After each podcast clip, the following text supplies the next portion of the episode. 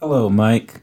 How do you feel about my testing of you today? How do you feel about staying exactly where you are for almost the entire episode so that I don't have to do as much work the next week? I would love to do that because I want to make this as smooth as possible for our producer. Thank you. And co-host. Thank you. Welcome, assholes. What's up, assholes? Normally you start it. I feel very excited today to be able to introduce it. We are equal co-hosts in this, you know. This is episode 23, and of the You're the Asshole podcast. Yes, where we judge posts from the subreddit Am I the Asshole and then give down our verdict. I'm Austin. I'm Elisa. We're all out of sorts right now. This is the quarantine version. Nothing goes as planned. We're back in the office. The past few episodes have been recorded at the Austin's Kitchen Island. We'll call it the Annex. Yes, and something about it, I've been really off about. So, you know, if I'm less funny than normal on the past two episodes, you know why. Nonsense. Mm-mm. We're fresh off of pasta night. This is unique for us. Normally, we do pasta night on Wednesday. Yes, this is a nightly or a weekly event for us. Oh, we've talked about it on here. I think at one point you said, I don't want this to become a regular thing in my life. And now it's fully accepted. I took that to a level of such visceral hate towards you when you said it. Like, when you said it, you might as well have been like, it's okay if I cheat once every 6 months, right? Just to get it out a little. Not only has it become a common part of our lives, it's so regular that my friends know about it to the point that one of them in particular on Wednesdays gets super excited and asks me what's for pasta night. My favorite part of the story is that it's not this guy texting Austin. It's rather him talking to Austin's roommate. So there's like a 6 degrees. It's on Xbox chat. So I'm in there sometimes. My roommate's in there sometimes. But this friend in particular is always very excited to know. And this week, we moved pasta night from Wednesday night to Thursday night, which is our normal recording night. So we're doing both in one last night. And he was very devastated yesterday to learn that we postponed pasta night. And I couldn't even tell him what we were going to have because you did it yourself this week. I did. A surprise prep, I guess. It's hard because when you tell someone you're going to do a surprise meal, there's too much pressure on the table. You're like, do I need to come out with a fucking chicken cordon bleu? But, you know, I expect, what is it? Beef Wellington. No, the sparklers. Like they bring out at a club when you have bottles. I was going to say, it's not your fucking birthday. I need sparklers on the plate. You know, I looked at all these pasta recipes and I was in over my head, not because I couldn't do them, but because I did not want to commit to it for a Thursday pasta night, you know? So I thought to myself, what is the easiest thing to do that is the most beloved by everybody around? And I created my own Alfredo sauce tonight. It was very good. What would you say was the best part about it?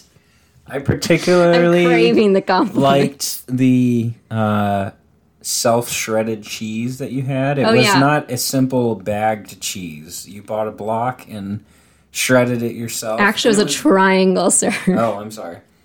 And that Parmesan was very good. So I spent a solid $9 on it, which is a lot.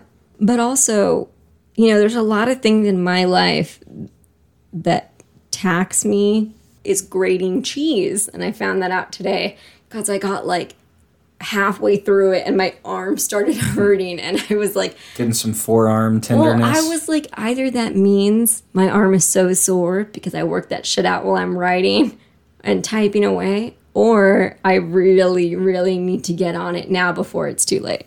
Maybe a little bit of both. All that Parmesan was for you. It was beautiful, and I could feel the personal sacrifice you made to shave it delicately. Speaking of shaving it delicately, Austin has cut his hair. Oh, I didn't even know this would be talked about. Well, it seemed like the perfect transition. I'm looking at his little side buzz cut going on. We are in a desperate need for news in this time that is not politically based. So I was like, there's a shit ton of news, babe. Whether you want to hear it or not is one thing. The last time I cut my hair was last September, and then around February I was trying to get it cut but didn't have a chance, and then quarantine happened, and so I just never got it cut. So it's been a year. It was the longest it's ever been in my life, and I got it cut, and it feels nice but also weird at the same time. Speaking of cheating, as we talked about a little bit earlier, I sort of feel like I get a new person, like all the same funness, but like a new person to look at. It's kind of great. Well, I'll take it. All the flaws are still there. All the flaws with the new haircut. New packaging. We're still in quarantine. Still here. Yep, that's all I had to say about that. Every single time I now upload the episodes, I throw in a quarantine joke. I just sort of like put in post? Yeah, in post when I'm talking about like, this week, Austin and Elisa discuss apples. We're still here in quarantine, so bring your gavels or some bullshit like that. Oh, in the description? Yeah, in the description. Oh, I thought you meant you were recording a joke and then splicing them into the episode. This is how much Austin doesn't listen to our podcast, because he would fucking know. I was listening to them pre-quarantine, but like since we've been in quarantine, like... It's like I hear her voice too much. I don't need to hear it again. Well, no, honestly, the thing is like... When I was in the office, I would listen to stuff all day long just so I would like have headphones on so people wouldn't approach me as much. And then I would also be driving, and so I would listen to stuff in my car, and now I'm not doing either one of those things. When we're at home, like there's only one podcast I really listen to now. And so the rest of the time I'm just like listening to music sometimes, I guess. But also like commutes are down, as you said, and that's sort of like... the precious time of listening to podcasts. Shit, are we realizing now that this is a bad time for podcasts? Oh, yeah. As we're recording a podcast? Well, that's the thing. I try to put a little bit of quarantine in there so people can sympathize and sort of listen with us. And especially last week we talked about, or I think the episode I just uploaded, episode 20, we talked about Zoom weddings. So, you had to put a little bit of quarantine in it would be everywhere you go. Interesting to see if people are listening to stuff more or less now, because like I was just saying, I probably listen to stuff a little less, but I'm sure there's other people that aren't allowed or don't have the chance to listen to stuff when they're at work. Like if you don't have a desk job where you're not interacting with people a whole lot, you don't get to listen to stuff at work. So maybe being at home now, people are listening to more things. Well, that's one of the things that sort of a prerequisite for. I mean, that's a lie. At one point, I would take any job, but I think now the prerequisite is literally just, can I drown out this job with the podcast all day? Like, will I be allowed to do that? Customer service? No. Call center? No. Admin assistant who doesn't get seen? Yes. Like, truck driver? Yes. Yes. Yeah. Well, and then, like, it raises another point, like, of... things that people want out of jobs. I bet coming out of this, a lot of people are going to value, like, can I work from home? Or vice versa, I don't want to work from home. Well, we've talked about it multiple times. I think there are those people that are like, oh, I really miss the office. I don't miss it at all. Yeah, not at all. I the only thing I miss about the office is the fact that I walked more to my office. Yeah, definitely a little more sunlight on those days, walking to and from the car to the building. Right. Free, our sedentary lifestyle now. Free coffee and... Sedentary. Sedentary. We'll figure out what that is. And that beautiful, glorious moment where you go to the restroom and no one is in it. And you sort of feel like a king. You can just sit and just take a shit. But now we can do that at home. But I don't get that same thrill. I don't get that scene. No, yeah, it is a thrill. Do you know what I'm talking about, though? Yeah. It's so exciting. But then someone comes in and sits in the stall next to you, and it ruins the whole experience. We've talked about this too, those motherfuckers. Or you go in when someone is already in the next stall, and you anticipate them to leave shortly, but they just try to wait you out. Very frustrating as well. Well, why would you go into the next stall? That's a really fucked up thing to do. Is it the only stall available? Yeah, in my office, we only have 2 stalls on each floor. Oh. Yeah, it's terrible design. There's like a whole bunch of people on each floor and only 2 stalls. Some floors only have 1. It's terrible. That's why we're getting a new building. I hate when people weigh each other out. And for men, there's not much stigma attached to it. But for women, there definitely is. Well, I think there is stigma with men because men only ever go into the stall if they're taking a shit. Otherwise, they use the urinal. Yeah, but you guys love to talk about your fart, so shit is in the same fucking family. I don't know. Whereas women do not do that. I still think it's uncomfortable to be like 2 feet away from somebody else who is sitting on a toilet next to you with like a simple skinny wall in between, and you can see their feet also. I was on Twitter the other night, as I tend to be. This pertains because it was 3 a.m. in the morning and someone had just posted, all the Americans are asleep. So here's a photo of me in a public restroom in blah, blah, blah, blah, some European city or some Australian city or some bullshit like that. And it was a complete... Are you calling those cities? They're all bullshit? The same. They're all the same. All the same white people. And it was from the top to the bottom of the ceiling floor combo, and you couldn't see anything. There were no cracks. It was like it was like a Bucky's bathroom. It was a Bucky's bathroom, but it was like a panic room at the same time. So their stalls were like floor to ceiling is what you're saying? Yes. That's awesome. I know. Can you imagine growing up with that privilege and then coming to the United States and you're looking outside and you catch eye contact with like a fucking American, like, guess what? Like a full-on American with like a American flag and a crazy hat. And are you saying you see them outside of the stall? Have you never caught eye contact? Oh, yeah. It's the most painful thing.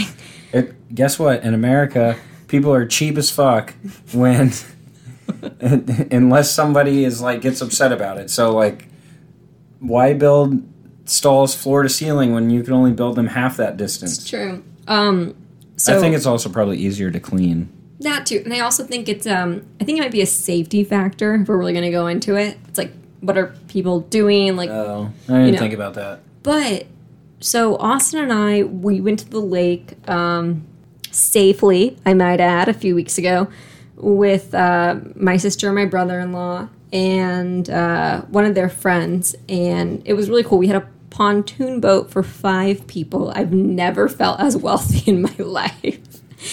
And I went to the bathroom before because I was like, I got to get this out, but, you know, before we're on a boat for 4 hours. And I'm in the restroom, and I'm like desperately trying to squeeze out whatever is going on there. And a baby?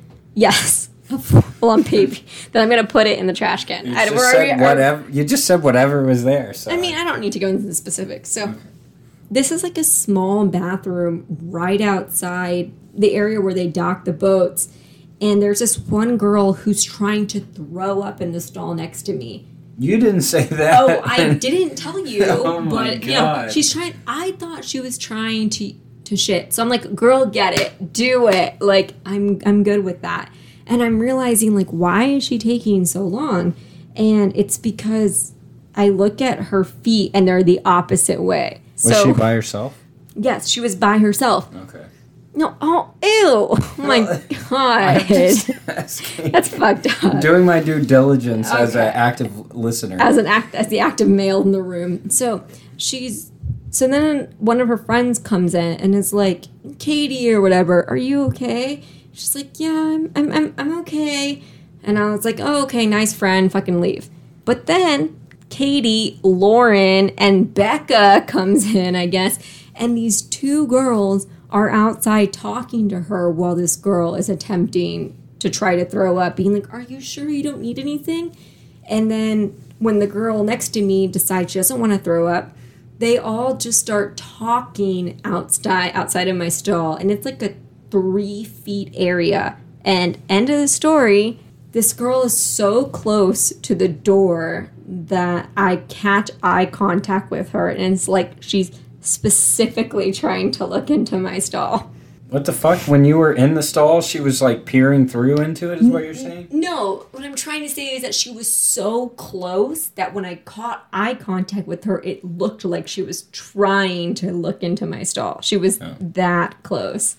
It was weird. Like she was that close to your stall door? Yes. She was like touching it, like holding her hand against it. Jeez. That's it. I said my piece. Needless to say, I that did not happen. Unless you're a dog, then you just turn and stare at someone to make sure they're watching you. Should we move on to our segments? Sounds great. I haven't told Austin this, but this is the end of season 1 of Am I the Asshole? Oh, are we going to have a celebration? Yeah, I bought some champagne. That's why there's champagne. I was curious. Yeah, but then Austin didn't bring me any alcoholic drinks for myself, so... I dropped the ball. Every time I go to upload an episode, it says, tell us the season, tell us the episode. And I'm like, shit, when do you stop a season? Like, it's so weird to be like, this is the end of season 1 of a podcast. But then I realized that this is episode 23. Technically, I feel like 22 episodes is a good first season. So this is the first episode of the second season. Hell yeah. Oh, what's up? We gotta bring it. The editing's gotta be 22 is like a first season of a sitcom. Exactly. Yeah. That's what I'm saying. Perfect. I thought it was a perfect end. I bought the champagne. I would love to have some. I didn't know that was the purpose of it. You know, I thought about, just to get personal here, Austin and I's anniversary is next week. So I was like, should I save it for this? And I was like, if you have champagne in your fridge, it's not going to last more than like 3 or 4 days. Is that the shelf life of champagne? I don't know. It's a shelf life of champagne in my life. It's just because it'll be too, it'll be staring you in the face. You'll be like, I can't wait this long. Well, I have a friend who is my age who acts like my parents in the sense where I went over to visit her and I looked over and she had like 12 bottles of wine just hanging out. And I was like, damn, that's rich. Like, that's all I thought in my head. And then as I was leaving, she was like, do you want one of these? We got them as a gift, but we'll never drink it. And I was like, I thought to myself, I was like, I never just have bottles of wine to just hang out with. They're there and then they get drank. Exactly. My mom had bottles of wine that went bad because they hadn't been drank in 10 years. So it seems like it's about time for our shitty summary. Yes. Okay. Shitty summary is, at this point, one of our longest lasting segments, of which there are only a few. I would say it's here for season 2 and beyond. But basically, in shitty summary, one of us gives the other host a movie or TV show, but they've been skewing movies recently, that has been deemed shitty by the populace, and the other host summarizes it. At first, it started out with us summarizing them shittily, but for the sake of creating a more engaging and entertaining podcast, we've decided to put a little more effort into our summaries. So because of that, we've stripped away a time limit, but we still try to make them a reasonable length. You have to keep it to, in my opinion, a very long Oscar acceptance speech. Yes, and we'll start playing you out if it takes too long. Yeah, I actually am fully indoctrinated in the next episode. I am going to play out Austin with a fucking, like, full-on cue the music if he goes too long, and then we're just going to drown it and be like, and the winner. Summaries. Well, Austin, here's the thing. Talked about it multiple times. This started as a shitty summary, and now I do a lot of things well, but procrastinating is my forte. So a shitty summary was perfect for me, because I could sort of just bullshit my way through it before I set up all this crap when we were recording. And then Austin had to continuously bring his A game on shitty summary for no reason whatsoever. For the reason of a good pod. Yes, but it was shitty summary for a reason. And then I started looking like the fucking fool every single time. No, I edited. You're great. Shut up. Every single time I edited, I was like, I sound really bad. Well, that's why I was thinking, because I thought that about me too. So I was like, we can put a little more effort into this and it'll be a cool segment.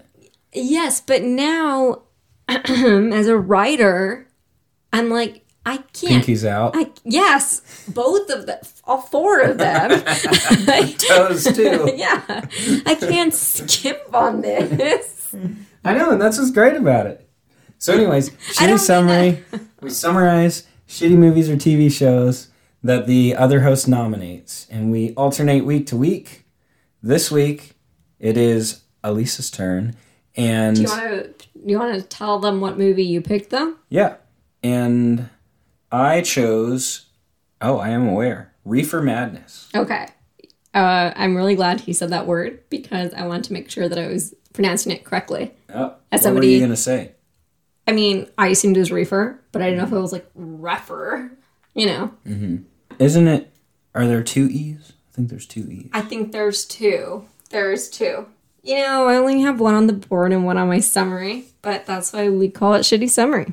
So. Here we go. You ready? Absolutely. As a child attending Catholic school, I was indoctrinated by the hard world of hard drugs through Jesus. I watched the dare skits. I participated in the crowd of fake onlookers for a fake drinking and driving accident. I'm pretty sure I have a repressed memory of signing a pledge to never indulge. God did not approve of the devil's weed. And I imagine that if I grew up in 1936 as a white girl able to attend school, I would have been forced to watch this movie, Reefer, spelled with two E's, Madness. I'll acknowledge my ignorance. I had no idea of this movie's existence. I knew nothing about its conception as moral guidance to the youth of America. The 2005 musical television version starring Kristen Bell never made into my pop culture vernacular. The granddaddy of the worst movies, a complete accreditation to a film that has no business being in the same genre as Gigli, Jack and Jill, and my go-to favorite cult classic, Showgirls, has never made my to-watch list. But I'll be damned if I don't extend my knowledge with the simpletons of cinema. To start with, this movie was funded and produced by a church, so you know shit is about to get dramatic real quick. And maybe sexual, for the sole reason of encouraging teens to not have sex. The movie begins with how all unethical films begin. A woman named May and a man named Jack live together, but they are not married. No. Here's your antagonist and your whore. Although slutting it up without a ring, something about giving the milk away for free is here. May seems to have at least a hierarchy of principles in this relationship, as the movie starts with Jack wanting to expand their marijuana selling business to teens. May claims with a shrill voice, not the children, but Ralph and Blanchie, ever the encouraging lackeys of Jack, step in. They're dealers, and should go without saying, dropouts, because at the time University of Colorado Boulder was green-free, I guess. Together, they lure Billy and Jimmy to May's apartments. You know they are the young ones in the story because they both have a necessary Y's attached to the end of their name. Billy ends up asking these older lads not why they are creepily hanging out with children half their age, but for a cigarette. So lung cancer is okay in this movie, but instead is giving a reefer by Jack. Billy, who takes one puff and thinks, this tastes like normal tobacco, gets high as shit and drives away from the party. Taking a page from Daisy Buchanan, he runs over a pedestrian during his episode. Tragically, Jack tells him days later that person, someone so old that they don't really matter, has died. Jimmy escapes a charge and jail sentence due to a lack of evidence. As a parable meant to largely spell out on the wall that drugs are bad, I have a sinking suspicion that Jimmy will get what's coming to him. Meanwhile, Billy, Jimmy's friend from the party, is into a descent of his own. He hooks up with Blanchie, the dealer, who for shock value I have not mentioned is a siren. Yes, a Greek mythological half-bird, half-woman who lures sailors to their deaths. Because she is a woman, the seduction goes without saying. His girlfriend, who has no idea her boyfriend was into bird kink, is unaware of what is happening in that plot B. She is worried along with Jimmy's sister Mary about where Jimmy is. Finally, they track down his past day movements, like a couple of SVU detectives, to May's apartment where Ralph decides he's a good dealer that hears another duo of high school students unaware that weed and tobacco do not taste differently from each other. So they too succumb to the kush under the disguise of cigs. Then Ralph, out of nowhere, decides he wants to up the ante and pursue Billy's girlfriend. When she says no, a word she's never uttered in her entire life, he tries to rape her. I'm sure the creators right here were very excited to add one more twisted way pot can get to you. Yes, you too can rape if you tried the weeds. Billy, straight out of the fuck session with a falcon, ensues in a battle with Ralph as they fight on the floor. Ralph, who now has a shotgun, knocks Billy unconscious with the butt of it. But worse, that gun inadvertently fires, killing Jimmy's sister Mary. High off of aggravated assault and manslaughter, Ralph puts the gun in passed out Billy's hands, framing him for a murder he might not remember because he's blacked out. I'm educated now that weed in 1936 could make you black out. Wow, they really did a lot during Prohibition. Billy, with the worst defense lawyer in America, is found guilty for Mary's murder, which we know as an audience is good because he did drugs, so he must go to jail for this as well. It's at this point in the movie that a seasoned drug dealer begins really losing his mind. Is it the guilt that he was the one to actually kill Mary? Was it self-reflection on his attempted sexual assaults? Or was it, as we are left to believe, the marijuana that caused his break of psychosis? Either way, Jack can't put up with his dealer's bullshit. So with an order from above, my God, there's more of these people, he decides to kill Ralph before he confesses to the crime himself. But Ralph is too quick. He's a man of the streets. He beats Jack to death while the siren lasts. Then the police arrest Ralph, May, and Blanchie. Don't know why, don't really care, but May decides to burn the place down as she leaves and gives the name of all the other druggies that supply her druggies.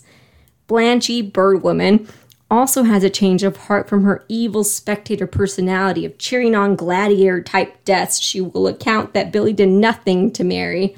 He's an innocent reefer smoker caught up in the madness. Of course, like any good woman, she said too much, and she jumps out of a fucking window because drugs. With Billy free, Ralph is moved to an asylum where he continues to lose his mind for the rest of his shortened life due to weed usage. And no mention of Jimmy, I'm as shocked as you are, is ever mentioned again. Jimmy really got the good end of that deal. It should be worth noting that at the end of this movie, which up until this point has been told in bracketing sequence at a lecture parent-teacher association by Dr. Alfred Carroll, a passionate speech, he outcries, high off the repercussions of curious teens, he points to random people in the audience and warns, the next tragedy may be that of your daughter or your son or yours, before pointing straight at the camera and saying empathetically, or yours, as the words say, tell your children, appear on the screen. A PSA to all the straight-to-DVDers of this time, this was almost called Tell Your Children, Corrupt, Cannabis. Before I wrap up this ever-long shitty summary and roll a symbolic joint for good measure, I will say the irony of this movie has not been lost. Part of the public domain now, it's a Mad Libs of camp, a pleasurable black and white movie that joins the ranks of Gone with the Wind and Casablanca. I think the least listeners out here would want to know, as part of a fundraising campaign, N-O-R-M-L, showed Reefer Madness on college campuses up and down California, asking a $1 donation for admission. and raising $16,000 toward support for the California Marijuana Initiative, a political group that sought to legalize marijuana in the 1972 fall elections. As of 2020, the time of Shitty Summary's publication, 11 states have legalized recreational marijuana. 9% of 18 to 24-year-olds cohabitate before marriage, and more than 52% of Americans have tried the little leaf. Was that the precedent of this country's downfall? I think so, too. Thank you for your time. Remember, it can happen to your children. If only I had been told by my parents after they watched this movie, I would have avoided eating so much junk food and chilling on couches so much in high school and college. And talking about your thoughts about movies. And space and aliens. And how cool this song is. I could have avoided all of that. So, you know, this wasn't a satire. As crazy as that is, you know, I was going to say the 30s were crazy times, but, like, who the fuck knows what was going on in the 30s? Like, I don't even know anybody who obviously was alive in the 30s. It's wild, though, you know. None of your grandparents were? Yeah, they were, but they were, like, 10. Were they? You should ask them if they've seen Reefer Madness. I should. When did you first hear about this? Was it Reddit? I've heard this movie talked about or alluded to, I don't know, a lot over the years, and so I can't recall the first point that I'd heard about it. I thought it was crazy that I had never heard about it. But you know, I just heard or seen people joke about, like, how ridiculous of a movie it was, and I mean, you heard the summary. It was hard to follow along. It's difficult because when you read the summary, you're like, this is funny. I got this. I know the whole story. And then you're trying to tell it to people, and they're like... I honestly, I haven't seen it, but from the sound of it, like, you did the best that you could do that story because it seems so scattered. And that's probably why it's considered so crappy in the movie. It was so crappy... So here's the thing. I mean, I'm not going to go back into it because who wants to hear exactly what I just talked about? But Jimmy, the first person in the movie, the teen, I was like, this kid is totally coming back. He hit a fucking guy walking and killed him. This guy should be in jail. And nope. He just disappears. Nope, he just fucking disappears. Like, he's the one that you think they're going to make the whole story about. And then it's just about Billy and his weird descent with fucking a half bird girl and getting framed for a murder.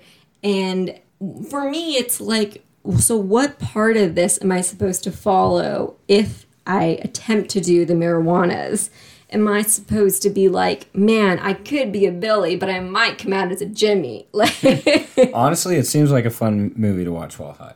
I mean, it's an hour and, like, 6 minutes, I think. The siren, like... It's something in... What a weird kink of fucking birds. Like, I don't know what the whole action is with that. So, what's the new streaming service that's greenlighting everything? Quibi? Quibi, that's the name? Yeah. So you're saying the church was the Quibi of the 30s? Just greenlighting. Someone was like, we're going to make an anti-weed movie, and the church is like, I'm all in. I don't even need to read the script. So it was, you know, here's the thing. A church came up with it. It was a totally funded project by a church. I can't even get the name of the church. It's just like a church on Wikipedia. Because, again, this is the move from the 30s. I mean, everyone's fucking died who was a part of it, and probably because they were embarrassed to be in this movie. And kind of went away for like 30 or 40 years. And then the 70s, I think somebody found it, like either a DVD or a copy somewhere, and like brought it. Well, they probably didn't find a DVD in the 70s. No, fuck. You know what I mean? Have a like movie from the 30s. Fuck me. Like a video or something of it. A copy of it. That's hilarious that they used it for a pro-weed campaign. Yeah, and they were so excited because it was in the public domain. I think like in the 80s or so, or possibly in the 70s, which means the person who wrote it had already been dead. So that's why there was this musical with Kristen Bell. I hadn't heard of that. I mean, I hadn't fucking either. I didn't know that was a thing. That's hilarious. You know, so I hope I hope great job. Can we all have a round of applause for that shitty summary? No, I think it was great. Clearly, it was a hard story to work with. It was. I was going to say you really brought your writing chops. And thanks. I made up for it where the story didn't. I guess I'm going to have to try to bring it next week because that was a good one. Thank you. Oh, thanks. So I guess we're going to move on to It's Flashcard Time. It's Flashcard Time. Where Austin this week, but one of us every week makes 15 flashcards and then presents them to the other host in 1 minute and 30 seconds. And there's just a bunch of questions that are sort of asshole or not an asshole style questions, people, scenarios, things. And you read them off. We read them off. Gotta go fast. Quickly. Boom, boom. But like I said, 1 minute and 30 seconds. Minute and a half. And it's sort of a split judgment type deal. Whether or not the other person thinks they are an asshole or not an asshole. All right. So 3, 2, 1, go. Internet service providers. Asshole. Assaulting protesters. Asshole. When giving someone change, placing the bills in their hand first, then haphazardly laying the coins on top. That's the way to do it, not the asshole. I'm sorry. You put the coins in first. That's insane. Okay. Opening a Starbucks without a drive-thru. Asshole. Snapback hats. Oh, snapback hats. Like the ones with the... Oh, God. Asshole. Picking your own gift at a White Elephant gift exchange. Asshole. Putting ketchup in mac and cheese. Asshole. Heathens. Not registering to vote. Asshole. Weekend trips to Home Depot. Asshole. Subtweeting. Not the asshole. Taking a flask to a kid's birthday party. Not the asshole. Keep it discreet. Accidentally breaking something in a store and walking away without saying anything. Oh, what's the price? What's the price? Asshole. Not tipping at a food truck. You gotta throw a $1 in. Not asshole. Vlogging. Oh my God. You're such an asshole. Taking a glove to a baseball game as an adult. Oh my God. That's a great one.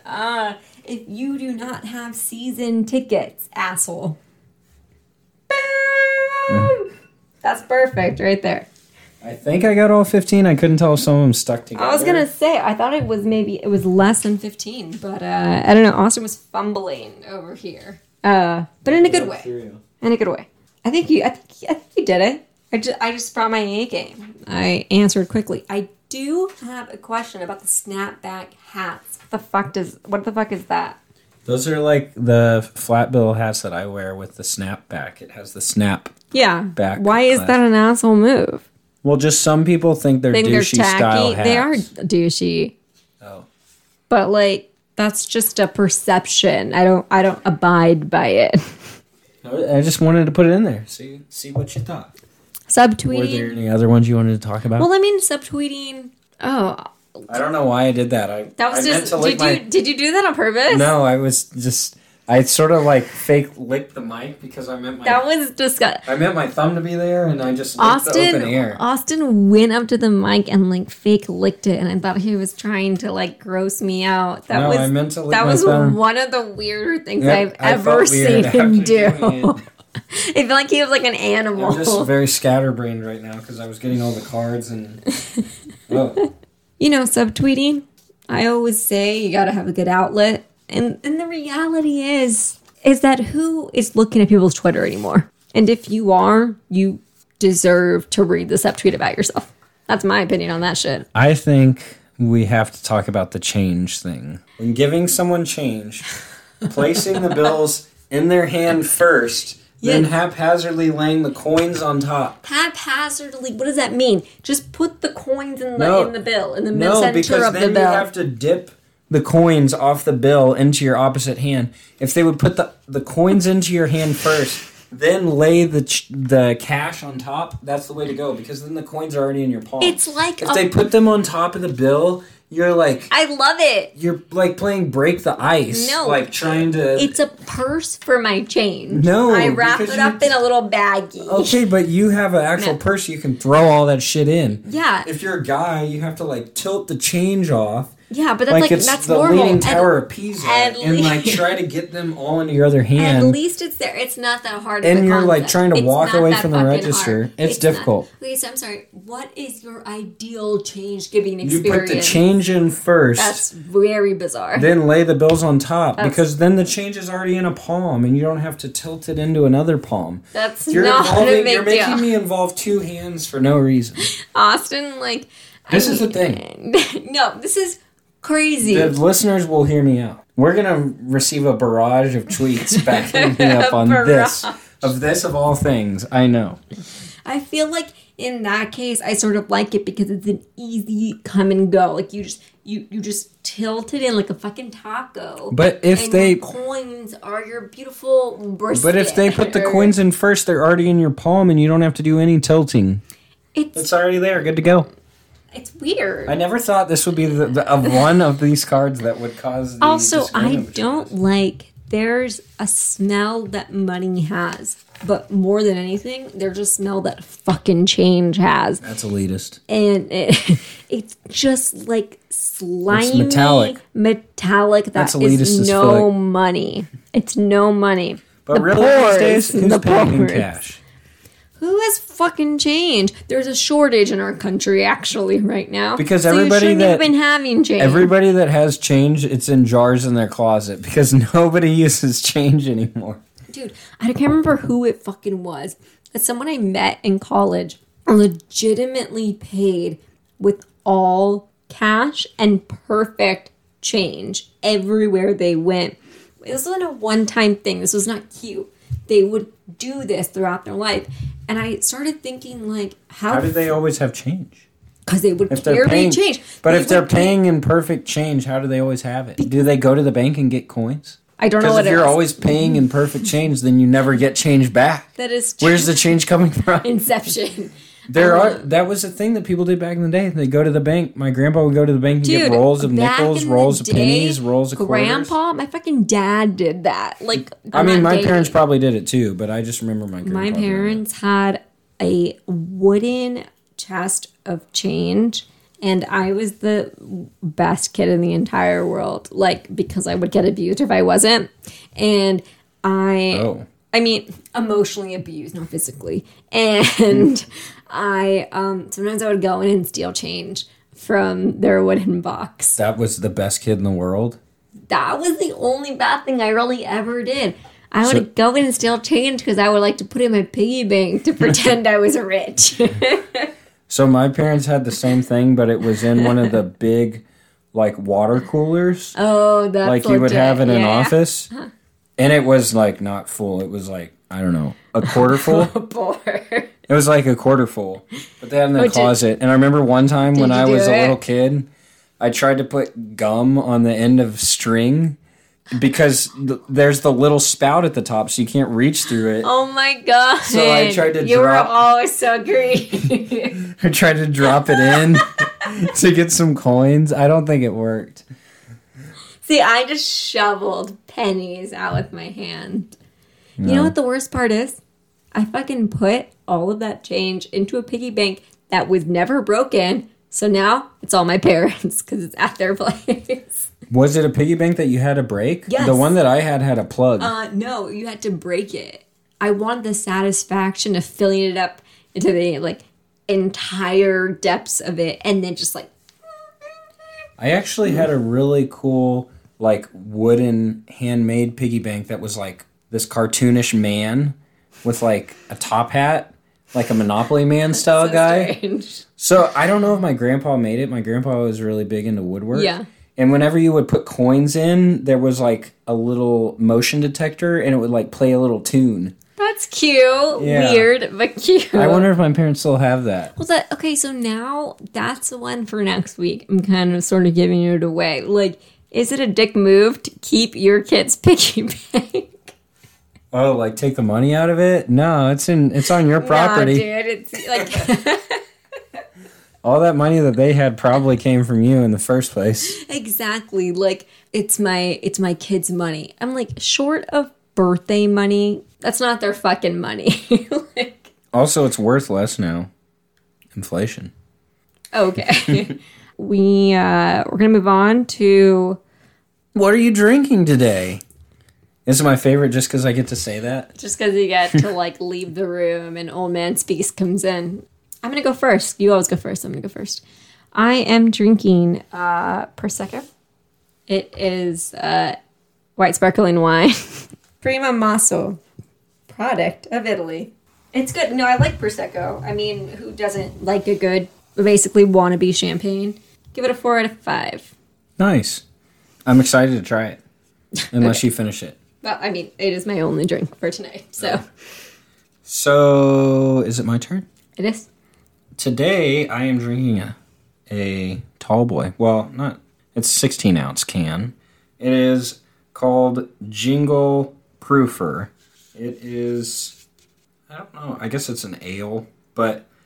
It's from Fair State Brewing in Minneapolis, Minnesota, who I've never had a beer from before.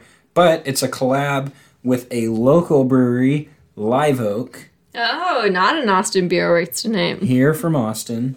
I just thought the label was sort of cool. It's actually really, really cool. I'm touching it right now because it's really interesting. It looks like it would be almost as weird as it sounds, like a matte can. It's not, yeah. But it's very it's cool. The artwork's neat. Yeah. So I think it's pretty good. I would rate it 3.5, 3.75 on Untappd. That's probably what I'll give it out of 5. But it's pretty good. I was just excited to try something from a brewery I hadn't seen before, and it's a collab with a local brewery, so that was cool. But yes, not an Austin Beerworks beer this week, but still a collab with a local brewery. I feel like we did that segment a little quicker than we normally do, but that's okay. And now... Do we need... No, we don't need to drag it out. The people are probably like, bring us the posts. Yeah. This is what we're here for. And this is what we're here to bring you.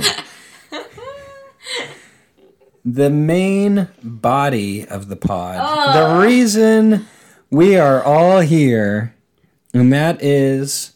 to analyze our recent favorite posts from the subreddit, Am I the Asshole, discuss them, and bring down our firm and decisive judgment. Oh, I don't know about the last part of that, but yeah, a firm and possibly non-decisive judgment. This week, post number 1 is going to be read by my spectacular co-host, the main shepherd of this pod... Oh, thank you. Alisa.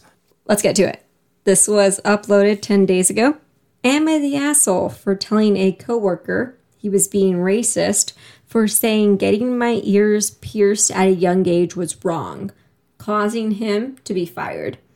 Dun, dun, dun! I'm a first-generation American with an Indian background. In our culture, a baby gets his head shaved at a year old, and usually for girls, their ears pierced around the same time. This was done for me, and I'd like to think it's why I have amazing hair. And I'm also very happy that my ears were pierced when I can't remember the pain. I love wearing earrings. So I'm not saying I would actually do this to my own child since I'm not religious, but I do respect that it's a very important part of my family's culture. A coworker of mine went on a tirade saying me getting my ears pierced as a baby was bad, which I highly disagree with. Especially since my piercing will always close up and it's not permanent. I let it slide for a bit and eventually said we can agree to disagree.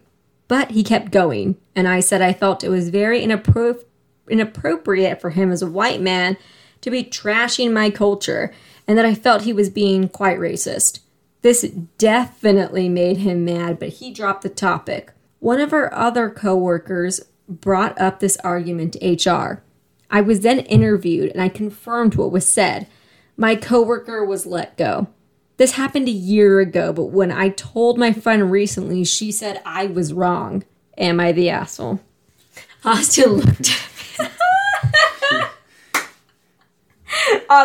at me with, like, don't hold this against me, babe.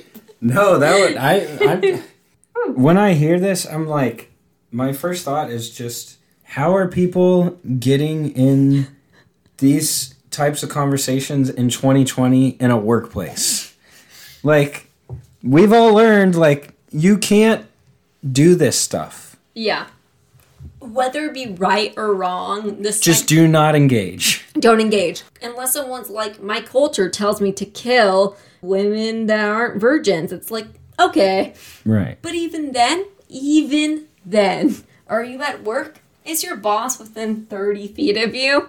Why don't you just don't follow up on that conversation? Like, anything that falls within someone's, like, sex, race, or religion that they're talking about, like, from their own perspective, just, like, don't disagree with them. For one, like, it's not worth it. They're just a coworker. Two, like, you're at work. Like, it's a strange place to try to take some moral high ground. Yeah, exactly. It sort of feels like if you're trying to take the moral high ground in that situation, you'll jump for it anywhere else, you know? Does that make sense? Like, the workplace is, like, the hardest environment to do that in, so imagine what this person is like in the real world. Like, can you imagine this guy... or just outside work. Not that I'm saying that he's wrong, but can you imagine this guy going home and, like, talking to his wife? Babe, what do you do today? It's like, I got into it with this girl in the break room over earrings and Indian culture. It's like, why? That's what you did with your day? That's what you did? This is what you added to everything? You couldn't have just, like, changed your fantasy lineup, your fantasy football lineup on company time. Like, this is how you had to compose yourself in the workplace. Austin and I have talked about this before. And, you know, I'm coming from a space where I half agree with this woman, or OP, in the post. Mostly because, and it's going to sound wrong, but I had the privilege of having my ears pierced when I did not remember it. And it was a beautiful, beautiful, beautiful thing. How old were you? Oh, I was like 3 weeks. Oh, wow. So even earlier than OP. Dude, Mexicans love to put the little diamonds in the ear. Yeah. Just put the little... My mom was not a gold hoop mom, but my mom was like a gold stud. Again, the diamonds, just all about it. And I know white people are like... I think it's mixed. I think some... pierce their baby's kids. You know, I am upset on behalf of all the young Hispanic boys who were not able to get all blinged up with their ears pierced. I agree. Maybe they're trying to stunt too on the other babies at preschool and they don't get a chance to. You know what? I like that. I like that a lot. So, you know what? The one day I ever wake up and lose my goddamn mind and decide to have a child... If they're a boy, piercing their ears 2 weeks in. No, you know, it's I grew up in a world, at least for me, and brown people alike across the spectrum. And I know Anna was kind of the same way. And one of my really good friends who's Filipino, that it's a normalcy. That doesn't mean that it's right. It's sort of expected. Doesn't mean it's right. If you're a young girl that you have pierced ears, is what you're saying? Yeah, well, it's not even that it's expected, but that it's not frowned upon. I'll take that back. It is expected, but it's also not frowned upon. It's not one of those, like, mm-hmm. It's, oh, man, this is, like, the dirty secret of our culture, right? Again, not saying that that's right. But it's a very normal thing. I went with my niece to get, when she got her ears pierced and she was like 9 months or something. And just on a personal note, I fucking love it because earrings are my favorite thing in the entire world. And as a 9-year-old, I just want to say, I'll take this back. I just want to say to all the white girls who make their moms go to Claire's with them when they're 9 years old, you are the fucking heroes. Like, you are the heroes of the fucking world. Is 9 just when a lot of them do it? Or it's like 9 to 11. Okay. I remember hearing this from white girls, and I didn't fucking get it because I didn't grow up in that culture. And they were like, oh, and I was like 10 or 11, somewhere around that age, my parents finally let me get my ears pierced. And all these girls would go to Claire's to get their ears pierced. And I remember being like, holy shit. I would not have the fucking balls to go and be like, stick a needle in my ear right now. Like, yeah. I just wouldn't do it. So when you were really young, mm-hmm. how did you keep your ears from healing up? Did your... I always had earrings in my ear. Your parents just made sure you always had earrings on, I guess? Yeah. It was just a normal... Like, I know it sounds weird, but it's just like a normal part of life, like having earrings. And then sometimes... I think the first time I went without earrings for a while was like when I was... maybe 10 or 11 when I got rid of, like, the earrings my mom were putting in me, and I got to put on whatever earrings I wanted to. And then it was, like, 2 or 3 weeks when I realized, like, oh, shit, I haven't put on earrings. I got to put them on so my holes don't, like, clog up. It was like, yeah. I'm fucking not doing that shit. Yeah, and they're, like you said, they're such a big part of certain cultures. Right. Mm-hmm. But, you know, and they really, really are, like, it goes without saying. But, like, on the other side, I saw my niece when she got her ears pierced, and she was, I mean, poor baby, she was crying for, like, 10 minutes. Yeah. And so, like, that's really shitty. It's like, I'm going to subject my kid to some pain for something that I hope she enjoys further down the line. And then, you know... But also, like...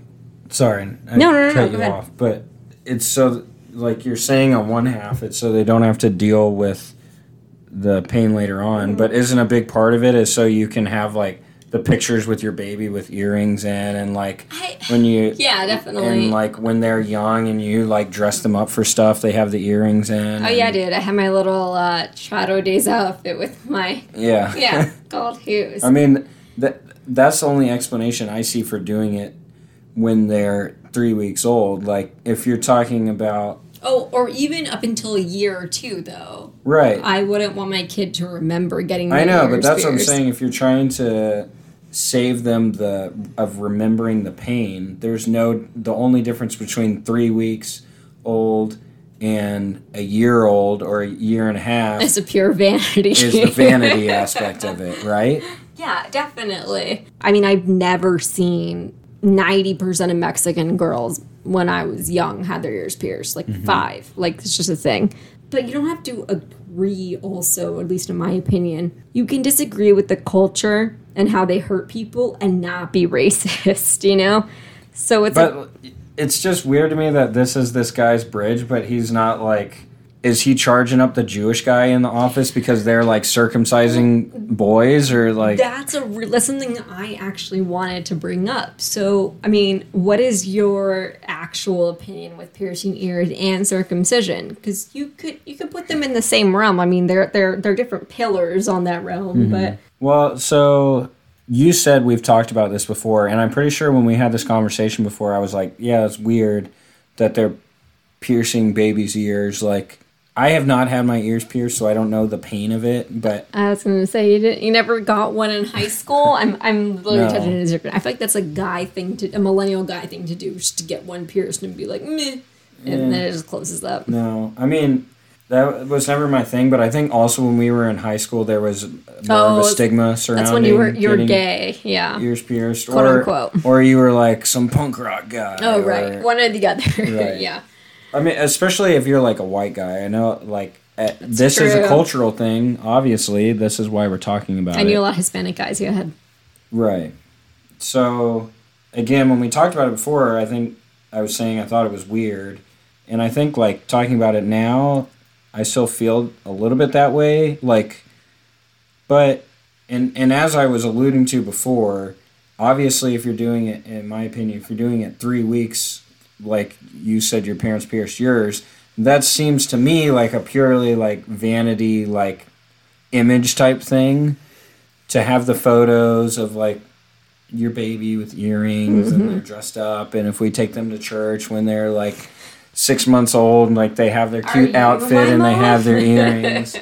So that's what that seems like to me. Like, yeah, if you're doing it just to spare your kid the pain, it can be done, you know, anytime, probably before, like, a couple years old. They're not going to remember it. Even, like, three or four, yeah.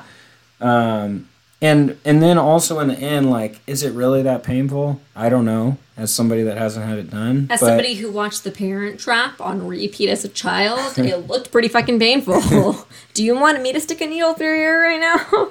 But, I mean, they put some... But I've also heard people say, like, it didn't really hurt that bad. They put some ice on it, and it was fine. regardless of all of that, the way this guy is reacting is like completely insane. Whether or not you're in an office or not, just like, dude, this is their cultural thing. Like, she couldn't do anything about what happened to her when she was a baby. That's true. And she wasn't, like, saying, I think that everybody should have their ears pierced. And in the grand scheme of things, it's not like they're, like, binding her feet or circumcising them. Like, yeah, so you know, would you like, say that if it was circumcision? Like what she said, it can heal back. Like, it's a little simple puncture. The baby's not, like, she's not going to remember it. Yeah. You know? Like, babies get all types of work done on them because they need, like, you get tubes put in your ears. You get, like, all these things done to you. Dude, when I think about the fact that there was a time up until the 80s when babies didn't go under anesthesia because they thought they didn't feel pain, that blows my fucking mind. Yeah, like, but they don't remember it. The circumcision thing, I say this as a circumcised male. It's here on record, guys. You wanted to know. We got the deets. Like Austin. Most American-born children. Like 80% of American-born boys in your time. I've gone back and forth on the idea of circumcision, and like, I still don't know if I'm completely decided on it. Same. But from this guy's perspective, like, if he's going to say, oh, this is like inhumane that they're subjecting these little girls to pain by piercing their ears, like, why isn't he outside, like, hospitals protesting, like, circumcisions on newborn boys? I agree, but also to be... Because that's permanent. Like, like OP said, her ears can heal right up. It's not the end of the world.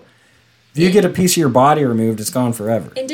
That's true. In defense of that guy, I will say that just because you don't go on a fucking protesting march about the injustices of everything that you do or do not disagree with doesn't mean that you don't have an opinion based on... like, that was an extreme example. No. And maybe this guy does, like, not believe in circumcision, but to me it just seems like... He's trying to sort of... A guy that's, like, bashing another culture. Yeah, I sort of feel the same way. I don't believe in harming kids for like, just for your own sake. So in a fictional world where I would have kids, I probably wouldn't get their ears pierced, although there would be a small part of me that would be like, but why not? But I also don't think it's like on the same level as like a fucking genocide. Like, just chill, dude. And in reference to that guy that was talking to OP, he continued to pursue this topic to a point where other people felt they had to get involved. It's so inappropriate. Yeah, it was really, especially really weird. Especially in a workplace. Like. So, I'm going to go with OP, you're not the asshole. But also, I don't know, there's something to be said for letting somebody maybe just do what they want to do with their own body. And she wasn't even the one that brought it up with HR, right? Like, it was a coworker. So, I could see, like, people saying maybe asshole for OP if she was, like, I'm going to do it. If she was, like, trying to get this guy fired over this one thing. Yeah, that's insane. But, like... If somebody else was trying to do it, though, it seems like it was going to a bad place. But, right. Like, if it got to a point where other people were uncomfortable enough about it, like, on her behalf to tell HR, then, like, I say definitely not the asshole for her. Like, she was literally just talking to this guy about, like, her culture and experiences behind it. Yeah. So moving on to post number 2 here, Austin's turn. We're doing this thing recently where he picks his own post and I pick mine. So it's a little bit of a mystery as he reads. So in the past, Elisa used to graciously being the excellent producer that she is, she would give me some options to choose from. But sometimes I was too picky, so now I just go out and find them on my own. Oh, I'm glad he said it. So, this first post comes to us... Second post, actually. Correct. First of my posts, second of the episode's post. This comes to us from user Downtown Crew. Am I the asshole for asking for a certain ethnicity employee serve me? I'm Canadian Italian. While I speak English, my parents do not. Growing up, I spoke Italian at home and English at school. I used to live in a neighborhood in Toronto with a predominant Italian population. Our childhood grocery store was Italian-run, and while you could make do in English shopping there, you can forget about the patisserie counter, deli counter, etc., unless you spoke at least some proficiency in Italian. Pointing at food only got you so far, since many of the employees spoke Italian first. It's been 25 years since I've been to this grocer, and for some nostalgia's sake, as well as I had some errands in Toronto, I drove up and thought I'd surprise my husband back home with some nice cold cuts and pastries from my old stomping grounds. I'm doing my shopping and can tell things have changed. I know the grocer is still family-run, but a lot of the employees are no longer Italian. This is whatever. I do my shopping and get to the deli counter and start asking for some specific things, and half the things I wanted, the employee doesn't know what it is or cannot find it. This employee isn't Italian, so I ask her if there's an Italian employee who can help me. This would go a lot faster and smoother if I can ask for what I want in Italian. Plus, an Italian employee is going to know every single thing I ask for and where to find it. A lot of products have Italian names, or I don't know the name but can describe it well enough in Italian. I guess my request was taken abrasive, but she ended up calling over someone who could speak Italian, and off we go. The first employee told me it was rude to speak in a different language in their presence, and she assumed I was talking about her without her knowing. Ugh. She said it was racist to assume she couldn't do her job because of her ethnicity/language. I just wanted some cold cuts. Was I the asshole? I'm sorry, I don't know why, but I just wanted some cold cuts. Like, should be on a t-shirt. Like, it's so weird. I am Mexican. I also look Mexican, so I got the two things going for me. I'm a Mexican-American, and I look it. But, dude, someone in Spanish, too, at UT could school my ass on some Spanish. I swear to God. So you're just trying to say, like, if somebody asks I was trying to say it in a dramatic way, but go ahead. Are you trying to say if you were in this scenario, if someone were asking to speak to a Mexican employee, thinking they might be able to speak Spanish to them, like you would not be able to help them? Is that what you're trying to say? Yeah, I'm definitely trying to say that. I think it's a really racist, I didn't know I was being racist thing to be like, I need somebody who knows how to speak Italian, so therefore I must have an Italian person speak to me. Not a white person who knows Italian, not an Italian person who happens to know Italian, but they have to be Italian, because if they're Italian, then they'll know it all. They'll know the cold cuts. They'll know the salami. Like, it's just insane. It really pisses me off. This is what a lot of comments were saying, so this is why I wanted to do this post. This was under the controversial or whatever. Ooh. So does it that still apply because she is Italian herself? Yeah. Because it seems like she has somewhat of a language barrier herself, because she said she can describe some of the things better. OP said that they could describe some things better in Italian. I would take it... I think I wouldn't be as abrasive with OP if she herself was Italian. But the way she talks about it was that... She is. She said she's Canadian-Italian. Okay. And her parents don't speak English, right. So she grew up speaking Italian at home. Okay, And English. I guess she spoke English at school, but Italian at home. Okay, yes. So I guess what I'm trying to say is, if she didn't know any English and she only spoke Italian, to be like, can I speak to an Italian? To me, it would be like, that's the understanding that the Italian person knows Italian. But for some reason, the way she's wording it, it makes it seem like, well, only an Italian regardless if they grew up speaking English or some other language, but because they're Italian, will be able to get me better. Like, they'll understand. Yeah. And I don't know. It just sort of comes across as a little, I don't know what it is. I think it's because I'm, again, getting a little bit triggered by, like, the, but it just sort of seems like she doesn't understand that there are people out there, well, so, especially in the deli of the sort. Yeah. So this is precisely why I wanted to do this post, because so I read the post and then I was going through looking at some of the comments, and a lot of people were reacting how you were. And to be honest, like, I was a little surprised by the strong response from people, because while I do understand that asking for someone of a specific, like, background is different than asking somebody that can speak a specific language. Yeah. And that's completely fair. Like, my thought from reading it was, like, that OP thought that that's what she was saying. Like, she... I don't think so, but maybe you're right. Because, like, for a language like Italian in the U.S., I don't think it's a common language that people know if they're not Italian. Yeah. Like, okay. It's not like... It's not Spanish. It's not like you're in Texas and you learn Spanish because of the convenience of knowing Spanish in a state where a lot of the people speak Spanish. Mm-hmm. Like, Italian is just not that, you know? Yeah. No, you're right.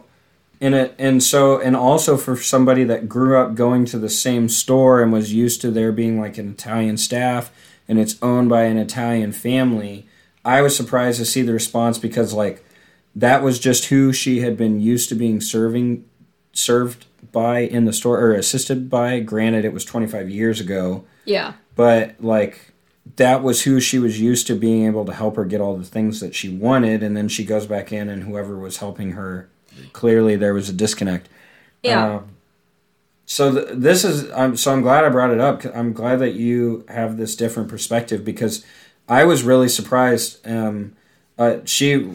OP was labeled asshole, and so I was like... I'm surprised it wasn't like... And it was complete asshole, actually. And pretty much, like, all of the... I don't know if the controversial ones get locked out or what, but, like, all of the... I don't know. I only looked at, like, the top 10, but all of them were saying, like, well, you should have asked for an Italian speaker, which is exactly what you said. I have to wonder if the people who gravitate to a post like this, not to, like, shine light on me or, like, be like, I'm different, have this, like, reaction because there's something that... Well, I think the title also didn't help. What is it again? Am I the asshole for asking for a certain ethnicity employee to serve me? Okay, so if they're putting ethnicity... Right. That definitely means they want an Italian. And that is fucked up. That's what, like, I feel like that's kind of fucked up. Yeah. No, it might. So, I don't know. I'm also somebody that hasn't ever had one of these experiences. Mm-hmm. Because, like, OP, this person, they have a, they're an Italian-Canadian background. So, they're growing up in a home where their parents are Italian.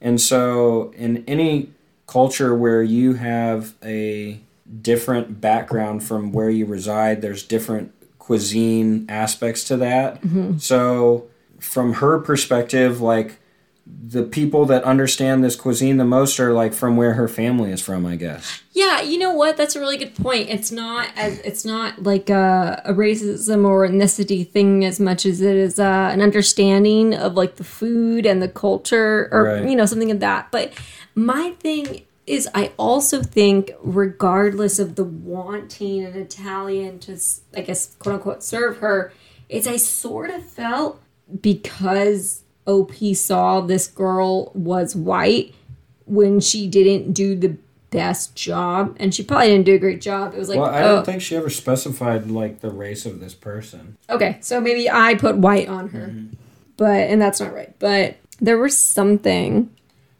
But I was gonna say, like, to be fair, from the other side, like, if they have a deli in this grocer, there's probably somebody there that understands the meats maybe better than the person that was helping her, and they don't necessarily have to be Italian.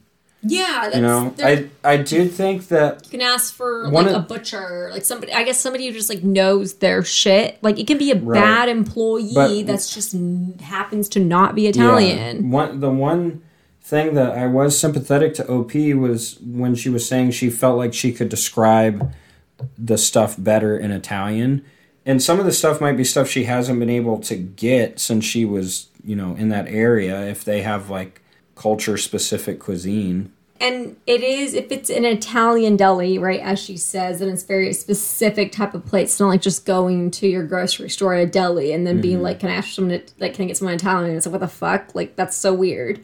It's really weird to ask someone, like, can I get a certain ethnicity for anything? Right. I mean, it's definitely jarring to ask for it in that way, like, could I see whatever? You're equating ethnicity with language, and that those aren't simultaneous things. Right. And then you're equating like ethnicity with culture, and those aren't simultaneous things either. No.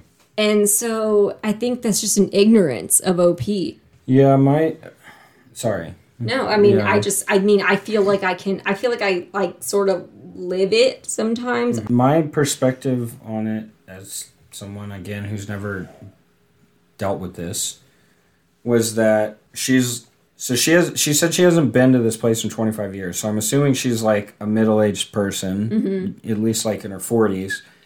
So she, and also somebody that's grown up in a house that was only Italian speaking, like, I think she just equates, my perspective when I read it, was that she equates saying Italian to be an umbrella statement for like an Italian speaker that like I can talk to about this stuff. Maybe. I mean, the ethnicity war's not helping her. Exactly. But you're right. But because she is someone that probably grew up in an environment where the only people who spoke Italian were the other Italians around her. Yeah. And went to this grocer that was Italian run, just like assumed if there was an Italian there still, they would speak Italian.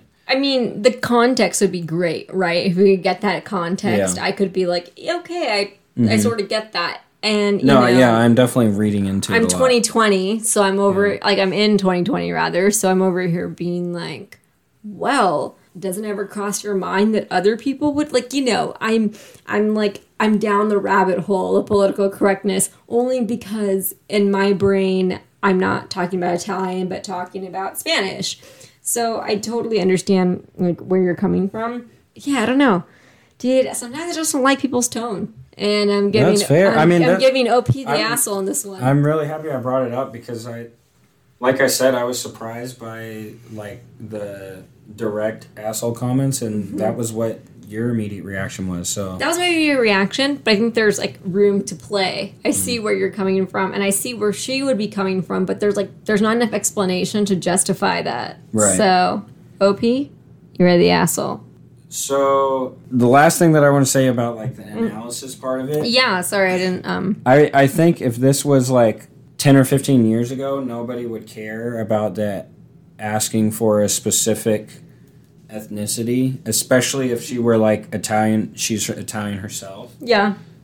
So I think that it's partially, like, of the times.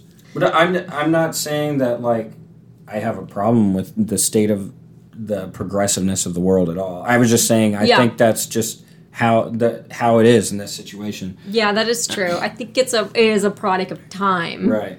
And so that's why I was, like, a little sympathetic I think she is a little bit older of a person, and that's, like... But regardless of all that, I'm going to say everyone sucks because I agree with you and other people about, after talking about it, that, like, there's obviously other people in the store that maybe they're not Italian but can still help her. Mm-hmm. But also I think that, like, she's just grocery shopping and she wants help. She also, like, to be fair for her, like, she gave this employee a chance. She wasn't just immediately like, I need to see an Italian. No, like, that person, right. That's a really good point. That person couldn't help her, and she was used to being helped by an Italian in the store and thought she could describe it well. Yeah. The reason that I want to say everyone sucks is because Oh, someone told her she was rude, right? That employee, after getting somebody else who was able to help her, was accusing her, saying it was rude to speak a different language in front of her. Oh, yeah. I forgot to talk about that because I was too focused on OP. And then assume that OP was talking about her. That is, yeah, and that woman's a fucking asshole. It was racist to assume that she couldn't do her job because of her ethnicity or language, when in fact OP only asked for extra assistance when the original employee wasn't able to help her. Okay, so I'm dialing back and saying everyone sucks too, but just because of that, I still think I was really surprised by some of the response. I think it's because people were so in on OP for not realizing what was going on in the first part of the post that they sort of ignored the second part. Any person is like, are you talking about me? When someone else is speaking a different language, they are almost 99% racist. Yeah. That is like undoubtedly a thing. Like, it's so weird when other people get, like, fucking paranoid about someone speaking a language other than English in this country. Yeah. So, I definitely am... I'm not going to, like, call her just an asshole. That's why I said everyone sucks. Okay. And I was really surprised by the, like I said, the strong response of calling her just an asshole. Yeah, I think we've talked about this one enough. Well, no, I'm glad you mentioned that because I say everyone sucks too, specifically for that woman saying that. But I still think that OP's the asshole, but in the reality situation, there we go. All right, so post number 3. This is an interesting post because Austin and I were supposed to record last week. That's no one's fault but our own. And I found this post and I was excited about talking to it. And then I sort of became a hunter and gatherer for this post today. I couldn't find it. So I had to go back into my history on my computer. Finally, I found it. And I realized the reason why I couldn't pick it up in a Google search was because it had been deleted. But rest assured, I found it on 2 other subreddits. So I will read it from there. Post number 3 comes to us from, rather, their original name was Professional Cause 463. Would I be the asshole for letting my son bury himself in lies just so I can punish him harder? I thought you were going to say bury himself alive. Oh, God. Can you imagine? Because, like, it goes from funny to dark real quick. My son just turned 12, and I switched to a new phone company. My son had a dinky little used phone that could not be used. Okay. And the only phones they had available were $300. The plans are cheaper, so I save money in the long run. I told my son that all the cell phone rules apply, but there was a new one. He either had to have his phone literally on him or in his backpack outside of the house. No exceptions. I don't want him to end up losing or getting a $300 phone stolen. He agreed. I went to pick him up from... Wait, sorry. How old is the son? Oh, 12. Okay. I went to pick him up from soccer practice at park, and what do I see? His backpack with his phone on top. Anyone could have swiped it. I was pissed, so I took his phone and turned it off. When we were driving, he didn't seem to think anything was amiss until we got home and he started going through his backpack. He ran to his room. I went to bring him a towel for a shower, and anything in his backpack thrown all over the room. Before he went to bed, I reminded him to turn on his cell phone alarm so he didn't oversleep, and he said fine. Strike 1, he overslept. Strike 2, he lied and said his phone didn't turn on. I took him to school and said I would text him later on, and he said I didn't have to. I said I did and expected him to text me back. This is a rule regardless of the situation. Strike 3, he didn't text me back. I asked him why he didn't text me back, and he said he didn't hear the notification. Strike 4, he lied to me. I asked him if he was lying to me, because the worst thing you can do is lie to your father. He swore he was not lying. Strike 5. Lying about lying to me. He then started asking me if his phone had insurance in case it went missing, and I said no. I asked him if he lost his phone, and he said, no. Strike five, lying. I told him to show me his phone because clearly he was hiding something and not being honest. He said he left his phone in his locker at school, strike six, lying. I said, that's fine. I'll walk with him to school tomorrow and he can show it to me. The next morning, this is still going, guys. The next morning, I parked my car with him at his school, and he had a fit about coming into his school. He said I didn't have to. I said I paid taxes for his school, and he can go if I want to. Had he just put out his damn alarm on his phone, then none of this would happen. My son started crying and admitted he lost his phone. I asked him why he didn't say something, and he said he didn't want to get into trouble. I asked him where he left it, and he said soccer practice. I asked him where, and he said in his backpack. I asked him in or outside. He said inside. Strike seven, line. I pulled his phone from my glove compartment, and he asked me where I found it. I said I found it on his backpack at soccer practice where someone could have stolen it. He asked for it back, and I said, sure, but he was going to be punished for every lie, disrespectful act over the last 2 days to teach him a lesson. People said the experience was punishing enough, but I am thinking 2 weeks of being grounded. I'm more upset he lied than anything. Edit. His backpack was far away from his practice site, and his phone was just sitting there. Am I the asshole? Oh my God. This guy is like the person that knows every penny that someone's ever owed him. Strike one. Strike two. God. Before diving into the actual like substance of the post, I'm just amazed. Like, I'm continuously amazed at the kids getting phones early and earlier nowadays. Well, yeah. I mean, I feel like 12, if I ever had a kid, 12 would be the earliest I would give him a phone. 12. I think that's that's a responsibility you can take on. 7th grade? 7th grade. That's when I got my first phone. Things happen, but, like, it's not fucking 4th grade. Like, some kids I know shall remain nameless, but are in my family. I think I got mine at the very end of 8th grade. I got mine in middle of 7th. Oh, halfway through 8th grade. I don't think that's crazy because you're already doing activities on your own.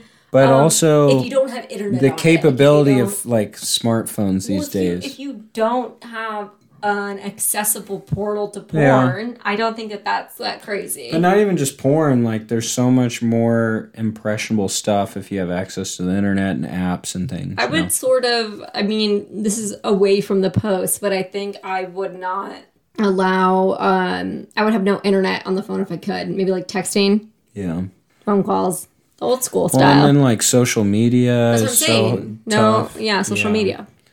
Have I told you why I got a cell phone for the first time? Oh yeah, because you got left. You didn't get picked up. You walked home. It was some like sob story. What happened? Yeah. So I had wanted a cell phone. I was in 8th grade. I was going to say 8th grade is when I first started remembering some of my classmates getting phones. Yeah. Some probably had them in 7th grade too, but around that time. But yeah, I had But that was also a product of the times, not of the age. Right. Yeah, product of the times. It wasn't like, oh, we grant you with a phone because you're this age. It was like, oh, phones are around. Here are becoming more accessible. Yeah. A little cheaper. Mm-hmm. But yeah, I had after-school detention, which was a thing that I had in middle school sometimes. I didn't know how to act at that age. What were you doing? I don't think we've heard about why you landed in detention, just the story afterwards. Well, at that age, I didn't really know how to make friends, so I was like, sort of thought like being like a class clown was like the way to go about it. So you just made your teacher's life hell. The times that I got the most in trouble in middle school was truly like not super my fault. Mm-hmm. So the first time, and I don't know between these two occurrences which is the reason I stayed after school like for detention. And this instance, Reader's Digest is for us. Yeah. I'm bad at succinctly telling stories. Well, only because it now moved on to a story that I'm almost positive, having edited this podcast, has been told on this podcast before. But the first time, these kids on the other side of the room were flicking a pencil back and forth. Yes. And they flicked it over to me. I'm fucking doing my actual work. Mm. I flicked their pencil back because that's what they've been doing to each other. It nails this kid in the eye. That's crazy, and also you literally could have blinded someone. Okay, but this kid was my friend. I'm like, was dude, he? Yeah, we played hockey together.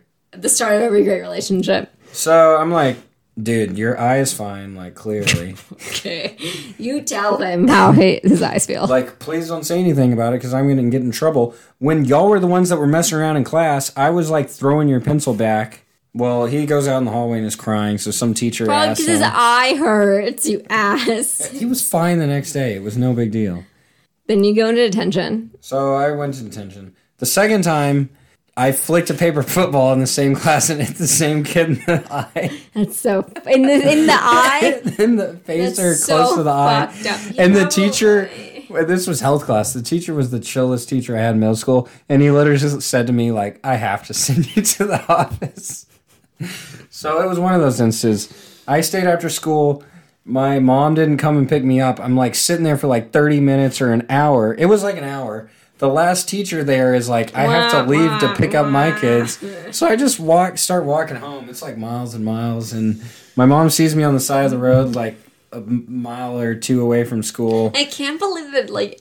I applaud the teacher for being like, I don't care, I have my own family, but also at the same time, like, knowing that if you had fucking got kidnapped and, like, assaulted or something, she would have been fucked. Well, that was the thing. I think the teacher wasn't even, like, the one doing detention. It was just someone, it was my theater teacher. I think he was just still at school, and he saw me when he was leaving. Okay. And the school doors were locked, everyone was gone. So I was like, well, if I had a phone, I could have known that you were coming late. I thought something happened, and then I got a phone.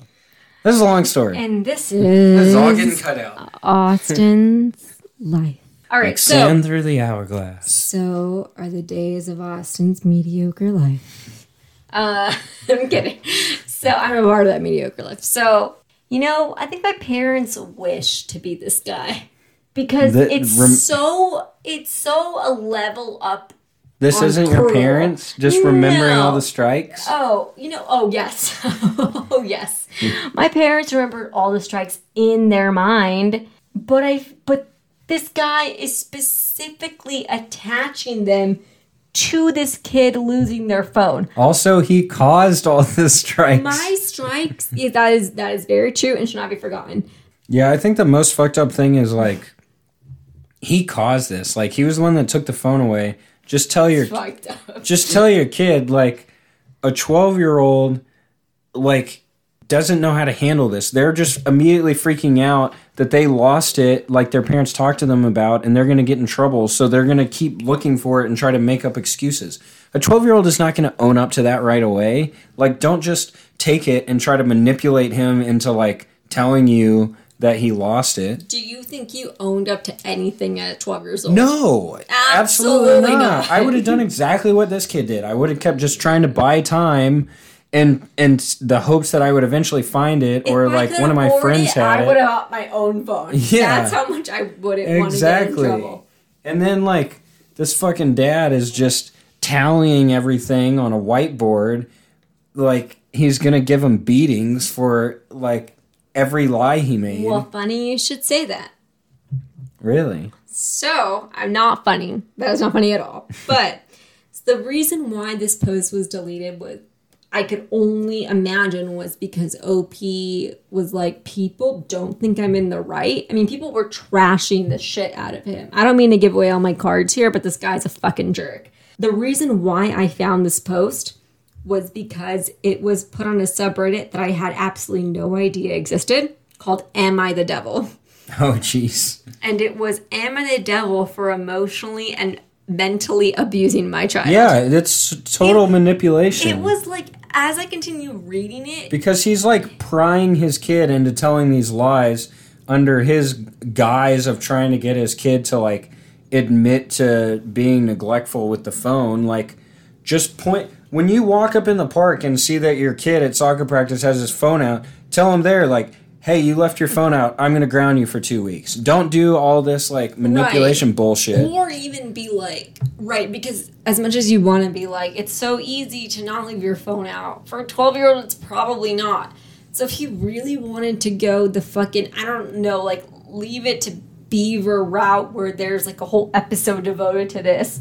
If you wanted to take it and then in the car be like, look, you didn't even realize that your phone was gone. This is why you can't leave it out. Yeah. I'm not trying to be a jerk, but this is the reason why. Like, I'm going to try to, I'm going to ground you for so many days, or I hope this is a lesson to maybe try to be better about it.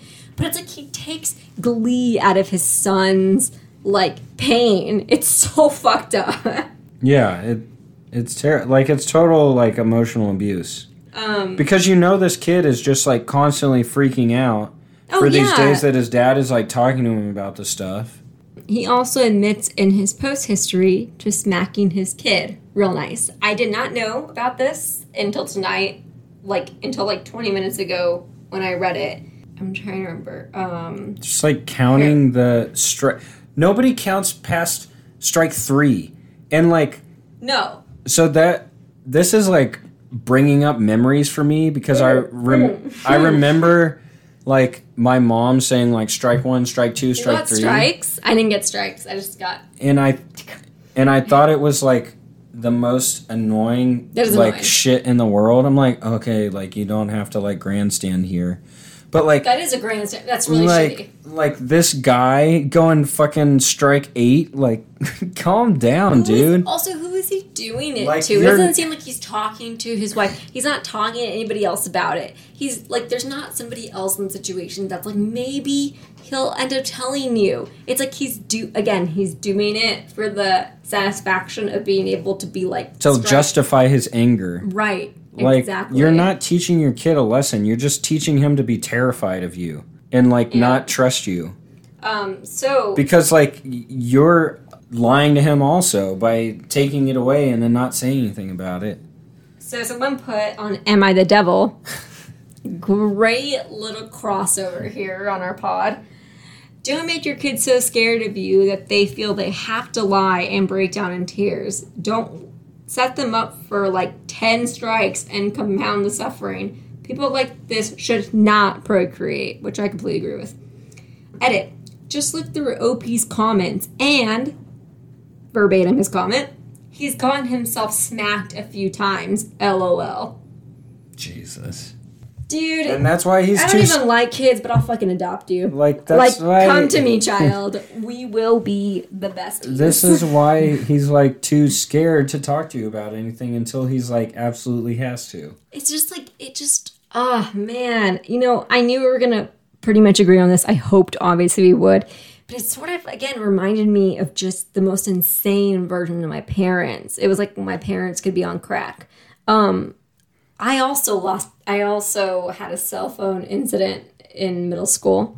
And I'm going to say it because you said yours. I got one in 7th grade. And then a kid from my really privileged Catholic school whose parent was in the cartel. Allegedly. Oh, sorry. Allegedly. He actually had a house right by the school, and there was one of those, like a dummy, whatever. Okay. So, anyway. I can't think of the name either. You know what I'm talking about, though. Thank you. So, I was in... A fake body. Fake body. I was in the learning center, and I went there because I have ADD. So I got more time on my tests and shit. He was there too, and he was the only person who came into the room with me, and my cell phone was in the little pocket, like basically right there for anyone. The little water bottle pocket on the side of the backpack? No. It was actually hidden. It was hidden. And he went in and stole it. Damn. I knew it was him because the second I got out of class... I, like, wanted a pen from that same pocket, and it wasn't there anymore. And I told my parents that it was him, and they were pissed. So they were pissed at me for a cartel kid stealing my phone. Wait, they were pissed at you? They weren't upset that this kid stole it? No, dude. They were pissed at me. What? That's how that shit goes down. It was both things. That sucks. I'm sorry. It's okay. So what is our consensus? Devil. I'm going to start using that instead of you are the asshole. You are the devil. Also, I can't wait to fucking just cruise this subreddit later in life. All right. Post number 4 comes to us from throwaway 2837820203. Have more fucking numbers, please. And apparently 16 more digits. It just says 16 more. Jesus Christ. Am I the asshole for mocking my brother for getting rejected by his dream college that I got into because he keeps tormenting me over it? My brother, Jake, 18 male, and I, 17 female, have the same dream college, H University. I'm going to go out on a limb and assume this might mean Harvard University. Yeah, it's got to be Harvard, right? Like, what else would it be? Howard? Maybe. Also, in case you're confused by the ages, we're 1.5 years apart, but I skipped a grade, so we were in the same grade for nearly our entire life. Oh my God, he was probably so mad about that. Jake was way more passionate about H Uni than I was. He had several H merch clothing and kind of just assumed he was going there. For example, in conversations, he'd say things like, once I'm at H, or after I go to H, my plan is. Basically, his life plan rested on him going to H.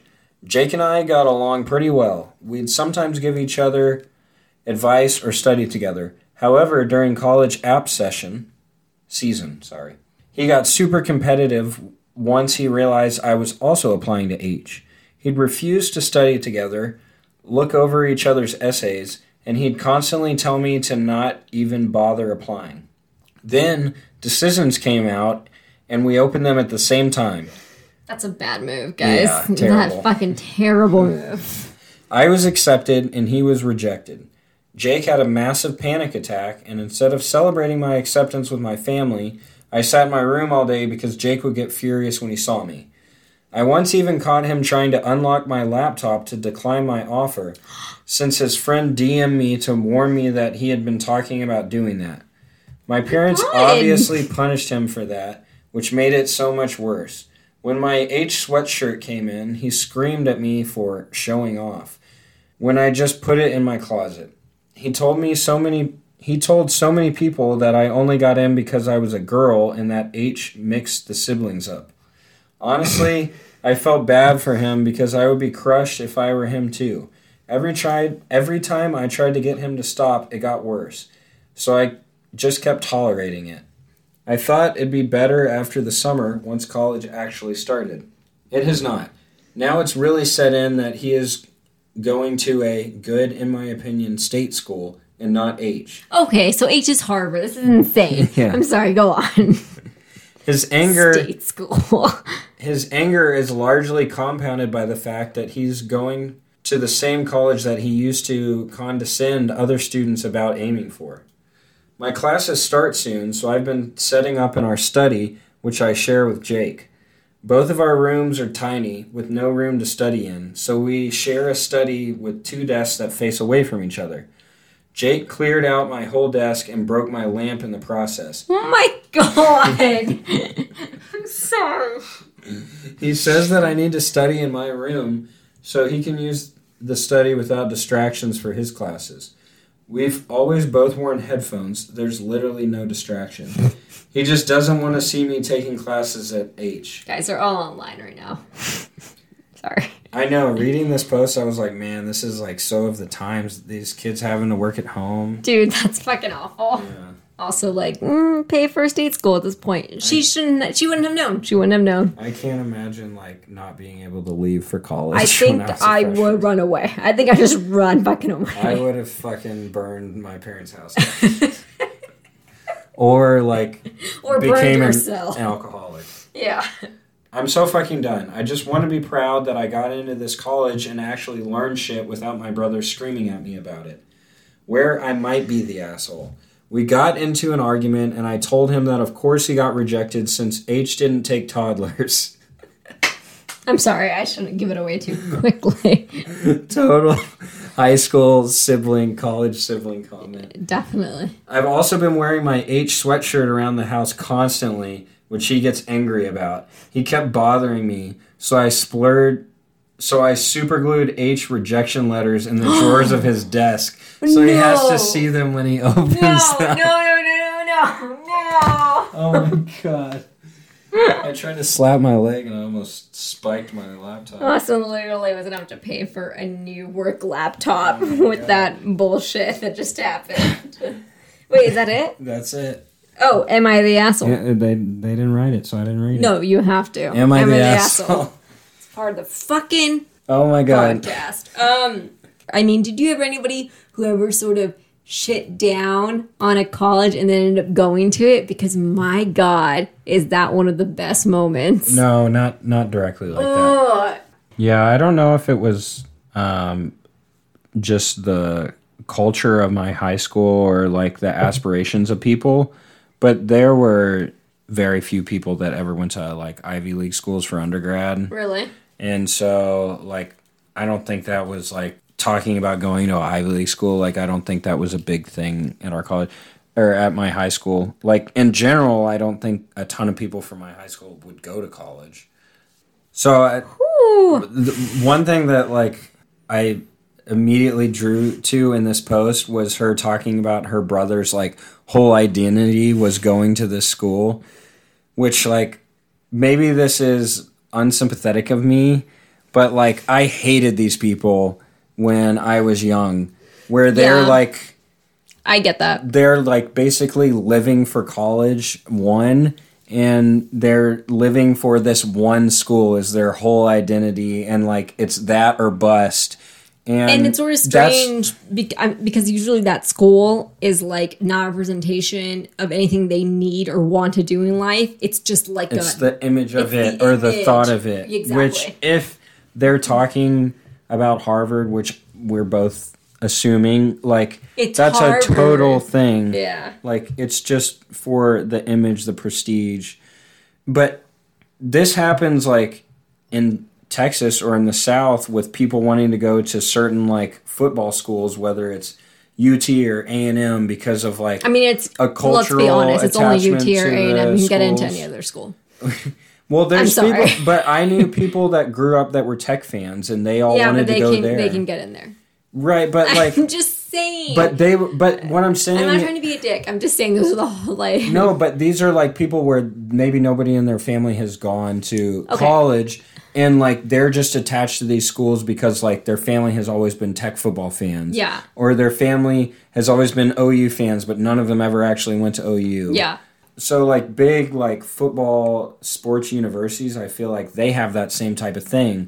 Definitely. Where people are, like, raised in this environment where they like it, and that becomes their, like, entire identity is going to this place. Also, I might add, though, that those places end up becoming are usually academically pretty great schools, like in terms of your Ohio State, which is actually weirdly a very good school, or like your Michigan. I think most football schools aren't that great though. But those are. But if you but that's like two. If you list like Alabama and UCLA, USC. But UCLA and USC aren't good at football anymore. I guess you're right. If you like any of the SEC schools. Not very good academically, except for Vanderbilt. I will say this. I would not get into LSU. LSU denied me based on my math score. Well, LSU apparently is also, like, huge on trying to get as many in-state people as possible. I've heard this. Yeah. Yeah. So, like, some universities like UT obviously are, like, global universities, so they try to attract other people. Then some state universities are, like, really focused on in-state. I didn't mean to make the thing. I was just defending because they're not even about UT, but there are other public school schools out there that are. Yeah, but I do think it definitely skews to, like, schools that are big football schools, not as good academically. Okay.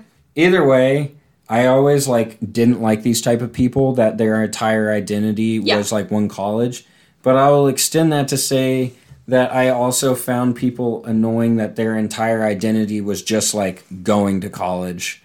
Like, I can sympathize with that a little bit more because those people might be people that nobody ever went to college in their family. So most it's like of these people weren't. Oh, well, then I don't give a fuck. Yeah. I'm sorry. But I'm just saying, like, it might be a defining factor of somebody's life. Yeah. It's like, oh, a new opportunity instead of just, like, graduating and just, you know. But so you asked I don't even know what the fuck I asked now. You asked me earlier if I knew anyone who made a big deal about going to an Ivy, but then ended up going looking down. I didn't have that particularly, but I had a similar case where I had a lot of people, classmates, like in pre-AP and AP classes that were like snooty about like how serious they took things and like the worst. Just like what they were doing, I don't know, and sort of looked down at people that were more relaxed, like about how they handled their coursework and stuff. Mm-hmm. And like a lot of those same people like ended up going to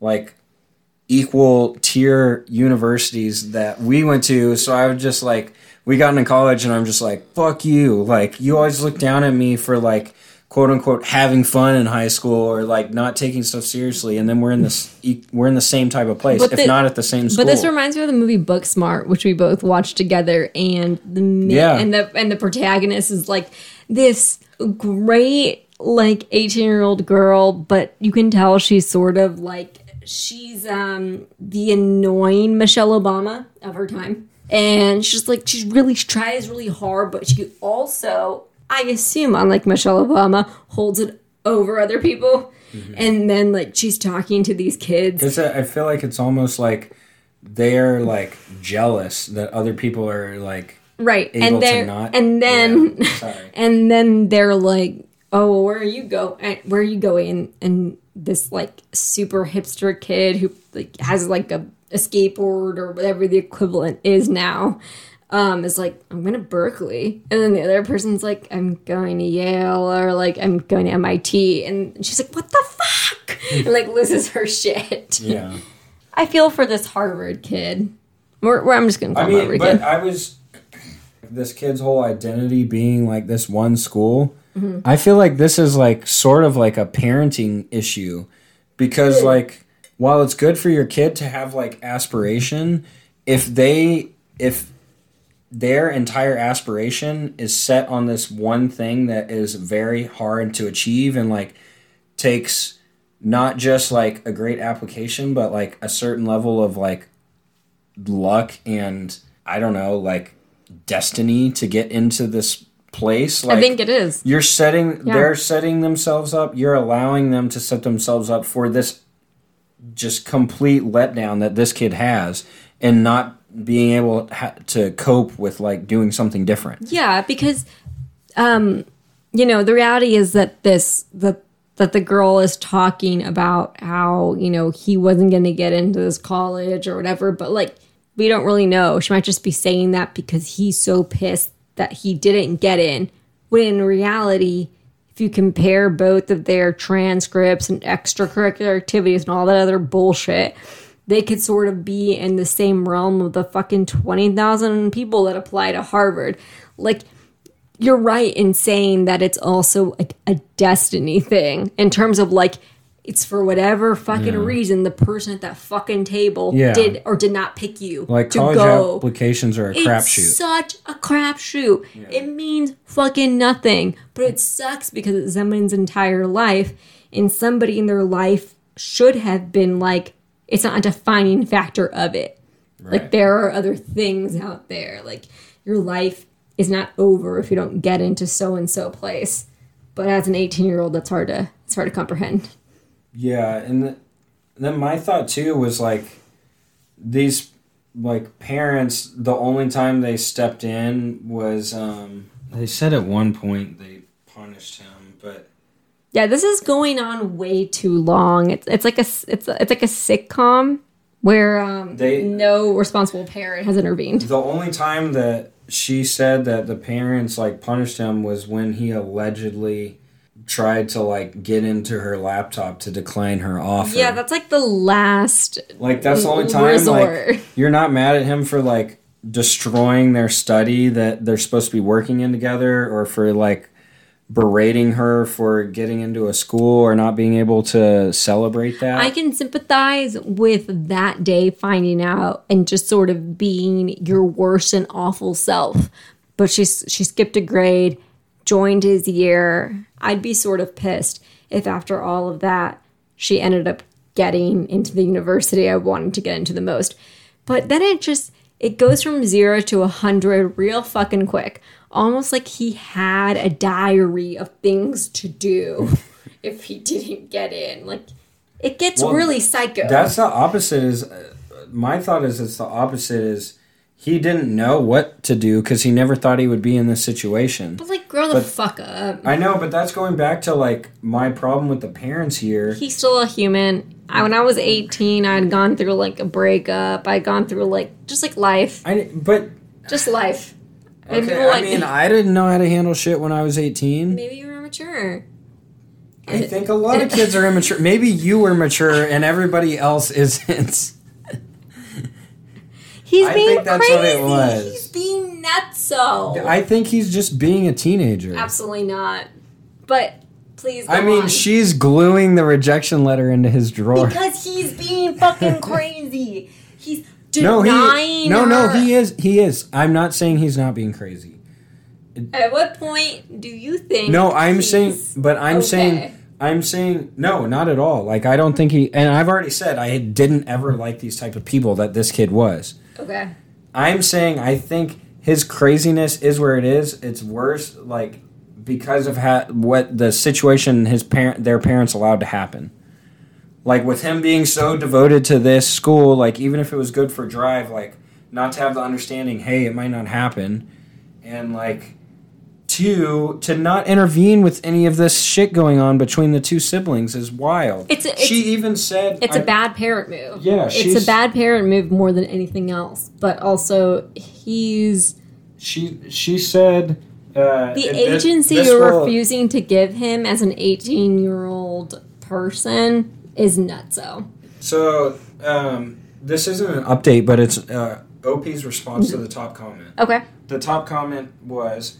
After reading what you did, eesh, this is escalating. Where are your parents in all of this? For college-bound kids, you both need to grow up. And then the OP said, yeah, valid. I was being a dick. My parents don't want to get involved and think we need to settle it between ourselves. If need be, they'll separate us to our rooms and talk to us, Mom to Jake, Dad to me. Staying away from each other isn't really possible when you live in the same house, though. Dad usually says things like, just tolerate it. Your brother's hurting right now, but we'll get better once, milestone in a few months from talk. No, like, their parents, insane. Like, suck. This is crazy. I don't care. They need to acknowledge that, like, the son is being an asshole, like, one. Two, their daughter needs to be able to be happy about this, and they need to be able to, like, celebrate both of their kids getting into college. Like, that's a big deal. All wonderful things. I'm with you 75%. When, like, do I lose you here? When do I lose you? This whole situation is happening because of the son. Like, okay. The daughter only did stuff after, like, he escalated it crazy, like, broke her lamp. I agree with all this. It's, like, telling her she needs to leave. I don't feel bad for... I mean, I feel bad for him in the sense where, like, I feel bad for any person who doesn't get into the college of their choice because it's... I mean, it's crippling. I mean, I remember, like, not getting into NYU and stuff and being like, well, there's a dream that just busted right in front of me. Like, that sucks. But, like, this is above and beyond. This is, like, on the therapist pay grade at this point. No, I'm not trying to defend his actions at all. All I was saying was, which I think is evident by this post, their parents are so, like, I guess, new age in the sense of, like, we'll let them figure it out. It is so that new they're age. Allowing all this shit to happen and their son to get to this level of upsetness and to put himself in the place in the first place where he... like, doesn't know how to handle rejection. But, you know... And doesn't, like, understand that he might not get into this college, like, even if he does everything he's supposed to do. Yeah, I guess you're right, because I always learn about rejection from my parents. Like, you teach that young and you teach it early. Like, and I'm not self-deprecating when I say that. My parents have always said, like, you don't get to be the best at everything. You don't even get to be the second best.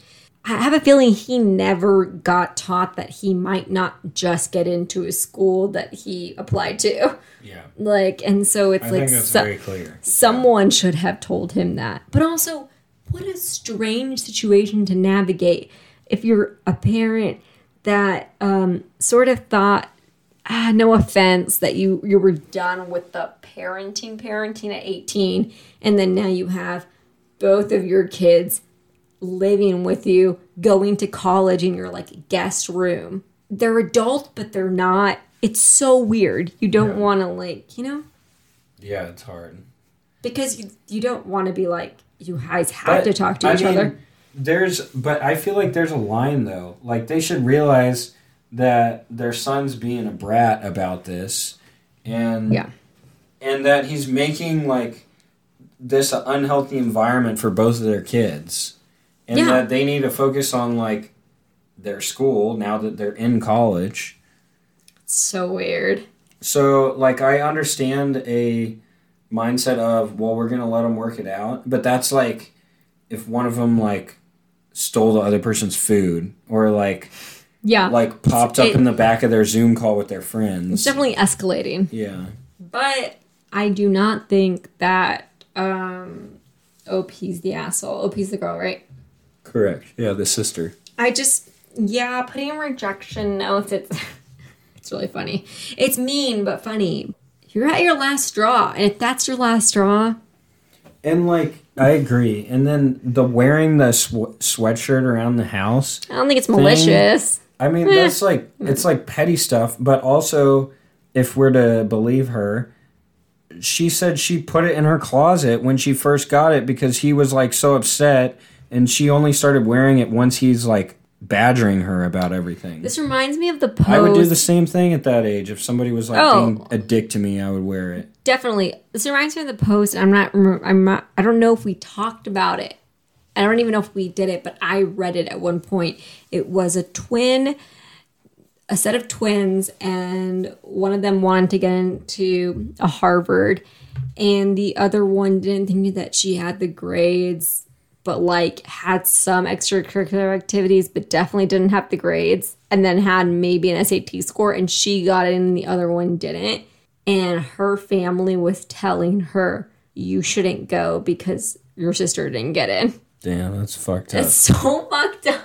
That's terrible. Obi, you're not the asshole. Yeah, I'm going to agree. I'm going to say not the asshole. Surprisingly, the consensus was everyone sucks. What? Yeah. Why again? Oh, right, that first post.